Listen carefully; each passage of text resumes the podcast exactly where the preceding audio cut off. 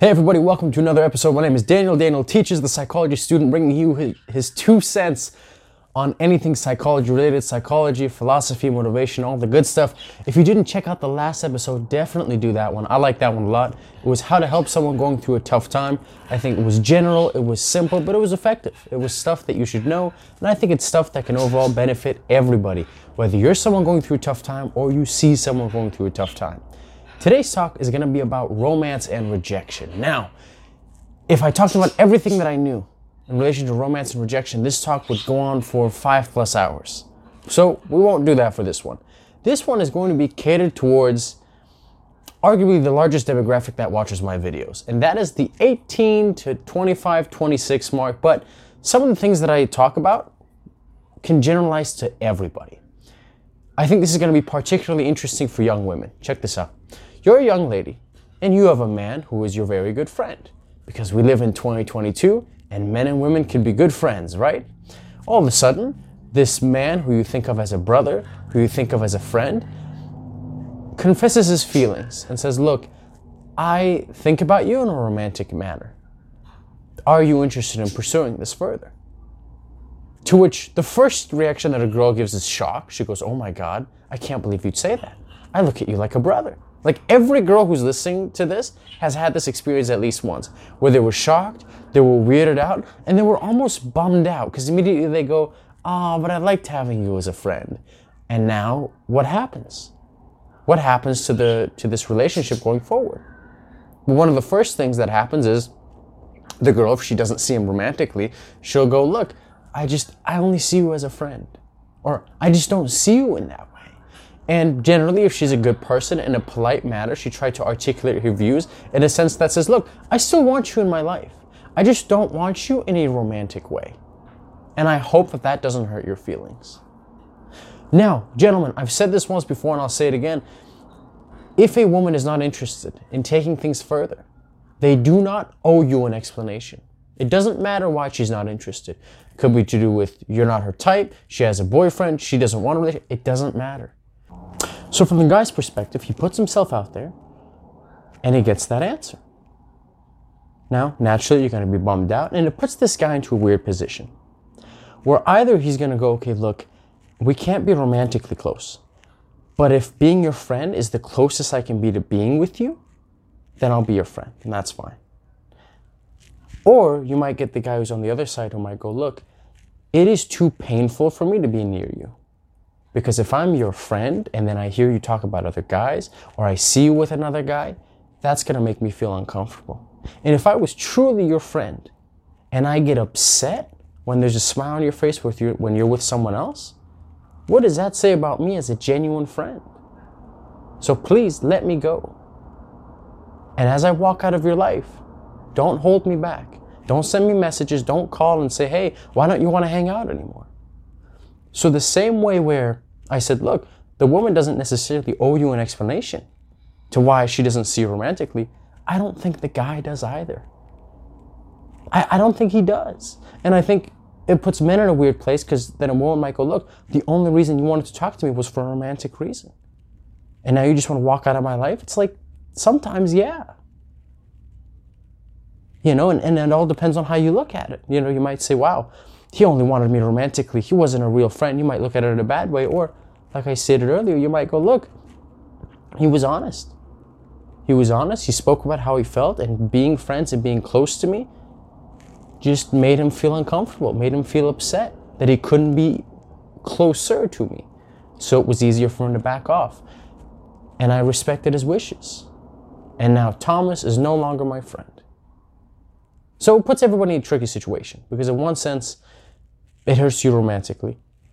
Um, it hurts the relationship, right? Because maybe you liked Tom. Maybe Tom was a nice guy and you liked having him as a friend. He was funny and he was caring. And you didn't want this to happen. But it did, right? He asked, so he put the girl in a position where she had to either accept it or reject it. And in this case, and what happens in a lot of cases, they reject it. And even if he stays in the dynamic, even if they stay friends with the group of friends, it'll change. It won't quite be the same as it was earlier. You know, I talk to my female friends sometimes and I go, look, how many of those guys do you think see you romantically? Like that you would call friends? And they go, oh, they know all of them. I go, yeah, I consider them all my brothers. I go, really? I say, send them a message right now and say, hey, I've developed feelings for you. Let's go out on a date. If they reply with, oh my God, Sarah, I could never. You're like a sister to me. Why would you even say such a thing? That'd be one answer. But if they reply with when and where, are they, ladies, listen, are they really your friend if you're only looking at them as a friend? If it's only one sided? You might say, look, I don't look at him romantically. I believe you. But is the same true for him? Is voluntarily being a friend the same thing as you involuntarily putting someone in the friend zone? I have romantic interests in you. You don't for me. You think that I like you because I'm doing certain things that a normal friend might not, but you make it clear that I'm just a friend, that I'm just a buddy, that I'm just like a brother to you. So you involuntarily put me in the friend zone against my will. And I'm okay with that because it means I get to be closer to you and we still get to talk, and I guess it's better than nothing. Am I your friend? I'm only your friend because that's what you allow me to be. You don't allow me to be anything else. And look, you're going to have tons of guys who that's where they want to be. They want to be your friend, which is great. But I promise you, ladies, whether you know it or not, there are guys in your friend zone that aren't there by choice. They're there because you put them there. And maybe they've accepted their fate. Maybe they're playing the long game. I've heard of guys, some sometimes months, three months, five months, six months, just doing little things to, to win her over, bringing her coffee, doing her favors, dropping her off at work, to kind of emerge through this jungle that we call the friend zone. So romance and rejection are inevitably intertwined. Because when you're romantically interested in someone, the next stage is well, what are you going to do about it? Do you let it fizzle away or do you take a step in that direction? Do you go ask them out? It can even be little things. Forget asking. It could be do you look their direction? Do you smile at them? Do you attempt to make conversation with them? All these things need to be taken into consideration. Now, if that person was your friend to begin with, those things get even more complex because how does that change our dynamic? And the biggest reason why people don't take that step into that romantic world is look, the chance of rejection if I'm asking you to be my friend, is lower because the stakes are also lower. But the chances of rejection are higher when I'm asking you to be a romantic partner because the stakes are also higher. Because generally speaking, from a monogamous point of view, if I'm asking you to be my partner, we're agreeing to different terms here, right? Granted, if it's a monogamous relationship, we're going to be exclusive to one another. But the same doesn't apply with friends. You can be friends with one person, you can be friends with 15 people. You know, the more the merrier, as long as they're good friends. So it puts people in a weird place. Then you go, well, look, I have a classmate and we're not friends. I like her romantically. She sees me every day. She says hi. I say hi. She asks me about her day. What if I pursue her in a romantic manner and she shuts me down? Now, it's going to be awkward from now on. Now, every time I see her, she's gonna feel weird because she's like, oh, that's the guy who liked me, so she's gonna avoid me. I'm gonna like pretend like like guys do the thing where if they ask a girl out and she says no, they'll like ignore her on purpose to be like, I don't care, I've moved on, I'm no longer interested. So it really puts everybody in a weird place. So, ladies, if you see a guy who you think likes you and you're wondering why doesn't he ask me out, in his head, almost every single day when he sees you, he's playing the pro and con game. He's weighing the rewards and risks in his mind, going, do I ask her out? What if she says no? Well, we have a class together. Oh, I'm going to see her every day for the next six months. Oh my God. What if she says no? What if she says yes? Oh, what if she says no and then I got to walk in the next day and I got to walk past her? Like, there are all these thoughts. The same thing if they're a coworker. So there's a huge line when we when we want to cross into that world from whether it be from acquaintance to romantic partner or from friend to romantic partner. And oftentimes we think about the consequences.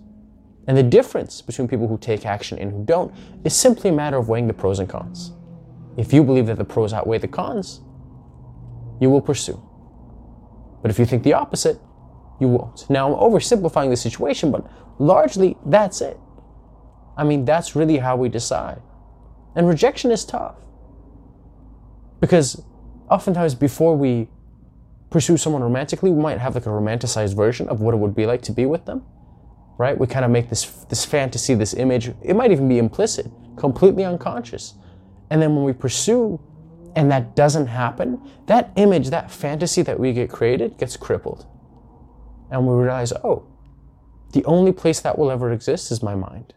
I've held your hand in my mind a thousand times. I've kissed you a thousand times, but that will never manifest itself into real life. And, and that's a troubling thought. And particularly for men who are mostly the initiators, like they mostly go and like they, they do the talking, it, it's a very troubling thing to really wrap your head around. So for, for ladies listening, you can really understand how in a man's mind, there's a lot of that juggling, you know. Do I risk what we've got going right now for something greater? Now, from the women's end, it's hard in a different way. Because, first of all, there's a lot of women that I know who are absolute sweethearts and they're super kind and super gentle. And they go, Daniel, I feel so terrible telling someone that I'm not interested in them. Right? I, I don't like delivering bad news as it is. And if that's a friend of mine who I've known for a long time and they're a good person and I enjoy seeing them at like social functions and I have to look at them in the eyes and go, I'm not interested in you, like that's tough. Like that's not easy on my end either. And then for girls, rejection is particularly tough because they're not used to getting rejected the way men are used to getting rejected. Right? For men, they always say it's a numbers game. You go to a party, you ask 15 girls out, three of them will say yes. Let's say four. Let's say you're a good looking guy. Four of them will say yes. But for a girl, how many guys is she approaching and asking out? Not 15 in one night. Most of them wouldn't do that. So what happens? Well, over time, what we do is we build up tolerance like anything else. And the guy who's gone on asking people that over and over and over again, rejection starts to feel numb. Like, it doesn't hurt as much. The 50th time you get rejected doesn't feel as bad as the first time. But for a girl, because you haven't built up that rejection tolerance, it can be extremely tough. Like if you're a girl and you think you're, you're good looking and you go up to a guy at a party, you're looking for something casual or maybe serious, and he rejects you flat out, like that could be very hard to take. Like I've seen some girls like, and like their minds just can't compute it sometimes right? Either they go to, oh my God, I must be terrible. I must be super ugly. I must be a loser. Like they either kick themselves into the ground I've also seen the opposite, where they immediately make that guy feel bad. What's wrong with you? Oh, you must be gay. That's why you don't like me. Oh, you must be insecure. That's why you don't like me. Because they just can't comprehend that they're not everybody's type. And obviously, I mean, I'm talking about the two extremes right now. Most women fall somewhere in the middle. But generally speaking, though, that tolerance thing is a very real thing. And rejection hurts. Rejection hurts for everybody. You, you ask women, hey, why don't you go up to men? You know, why don't you like to initiate? Most of them will say, dude, anxiety. And I could get rejected. Right? And then guys respond with, like, yeah, like we know. That's what we go through. You know, what you study is what we live through. The difference is that when you start at a young age, I'd like to think it gets better. But if you don't practice at all, if you don't put yourself out there at all, it is it is immeasurably, immeasurably, unmeasurably it is a lot harder. It's unbelievably hard because you, you don't know what it feels like. And also, huge amounts of this type uh, connect back to self worth, connect back to self esteem, they connect back to your attachment style. So, people who have high self esteem, who go out and, like, let's say you ask three people out and you get rejected, you might be more likely to go, you know what? They're just looking for something really specific. I'm not the problem here. They're just not interested. That was just bad luck. But if you have poor self esteem, you ask people out and they reject you, where does the blame go? You internalize it. And you go, man, I must not be as good looking as I thought I was. Oh man, I, I can't talk to girls. Oh my God, I'm, I'm terrible at this. I'm terrible at that. And you just start beating yourself into the ground. So, generally speaking, high self esteem, something negative happens, more likely to blame the external and we're less likely to beat ourselves up over it. So in the beginning of this talk, I said rejection and romance are intertwined, and that's absolutely true. When we do romantic gestures, it's usually to win someone over. Romantic gestures are easier when you're already in a relationship with someone because you have somewhat of an idea of how they view you. For example, if you bring a rose to a stranger who like to like your coworker one day, that's a risk. But if you bring a rose to your girlfriend of three years, do, do you see what I mean? Do you see how that risk is different?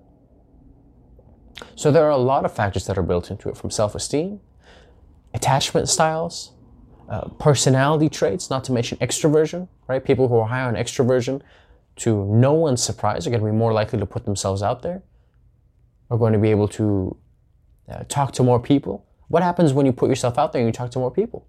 You build better relationships, you get better at talking. And over time, it just becomes more natural. So there are a plethora of things. Oh, and not to mention socialization, right? How are you raised? When you're young and like you're in your friend group, or even like in a classroom in kindergarten, grade one, grade two, how often does the teacher emphasize working in groups, working with people of the same sex, of the opposite sex? And then it starts off from being a kid. Like rejection doesn't have to be romantically. It could be you got rejected because Sally and Tim didn't want to play with you at recess. And then you get to sit with that feeling and go, well, why didn't they want to play with me? Right? And now it's that same feeling on an advanced level, especially in adolescence, because like at the age of 13, 14, give or take, like the brain just jumps leaps and bounds, especially here, the frontal lobe, which is responsible for rational decision making. It just it goes to another level. Like when they say puberty hits and like your brain matures at 25, adolescence is really when you start to go into critical thinking and thinking about things from different perspectives and shades of gray instead of black and white. So there are a lot of mechanisms, but from a very, very young age, we understand rejection. We understand that conforming feels good. It doesn't feel good to be left out. It doesn't feel good to have someone reject our advances. Why doesn't Tom want to play with me? So we see signs of this at an extremely young age but we don't have the processing abilities to, or I don't believe we do, to relate that back in the same way that we do when we're 15 or when we're 20 or when we're 25. So, folks, this has been a quick one today on rejection and romance. What did you think of this talk? What are your thoughts on romantic relationships, on rejection. Ladies, if you're listening to this, have you experienced what I said about a friend reaching out to you in a romantic manner? And gentlemen, if you've been that guy and you had feelings for your romantic friend, what did you do? Did you act on it? And what happened to the relationship? Did it go well? Did it go poorly? Are you still friends with them? Or maybe you still have feelings for someone to this day and you haven't said anything because you wanted to preserve the friendship. So thank you very much for listening. Take care of yourselves, stay safe, and think about it. Enjoy.